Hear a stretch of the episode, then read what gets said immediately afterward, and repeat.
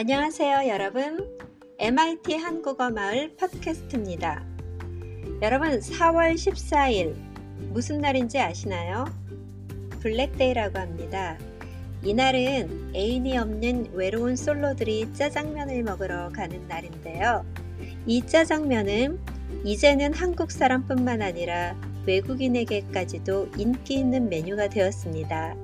사실 짜장면은 한국의 대표적인 퓨전 요리라고 할 수 있지요.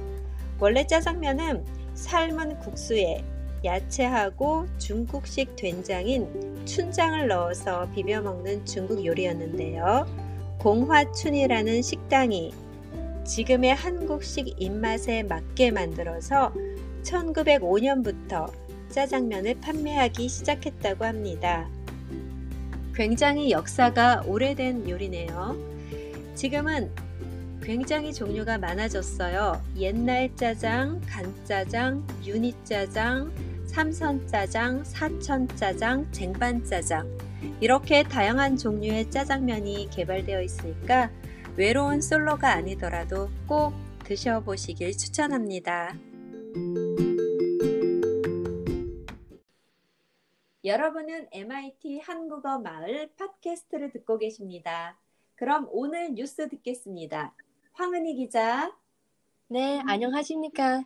BBC 뉴스 황은희 기자입니다. 먼저 MIT 소식입니다.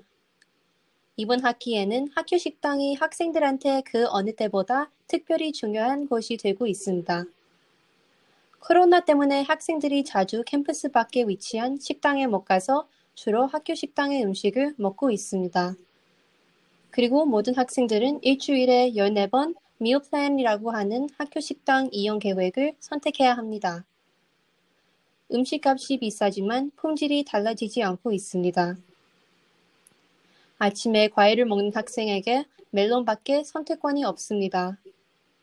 따라서 학교 측에서 이 문제를 검토하여 다음 학기에는 MIT 학교 식당 음식이 더 맛있어지기를 학생들은 기대하고 있습니다. 네, 황은희 기자 잘 들었습니다. MIT 학교 식당 메뉴에 대해서 학생들의 불만이 있는 걸로 알고 있습니다. 그럼 지금 학교 식당 메뉴에서 가장 인기 있는 음식은 뭔가요? 제 생각에서는 제일 인기 있는 메뉴는 버거입니다. 왜냐하면 어, 매일 음식이 달라지만 매일 버거들, 버거를 먹고 싶으면 먹을 수 있어요. 그래서 학생들이 버거를 많이 먹고 있습니다. 네, 다음 뉴스 전해주시죠. 네, 다음 뉴스입니다.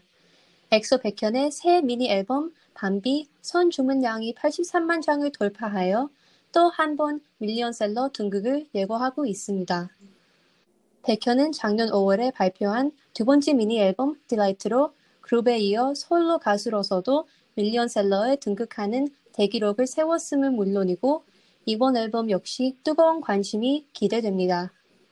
더불어 타이틀곡 Bambi는 성숙한 사랑 이야기를 동화적인 표현들로 풀어낸 groovy한 R&B 곡으로 시선을 사로잡을 전망입니다. 지금까지 BBC 황은희였습니다.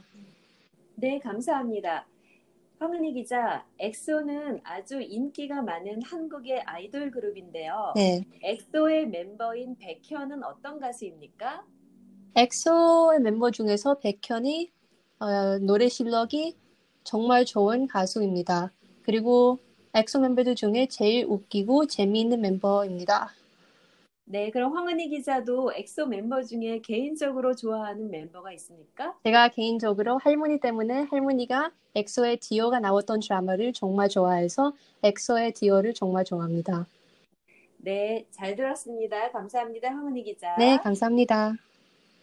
네, 여러분 오늘 한국어 마을 팟캐스트 여기서 마치겠습니다. 감사합니다.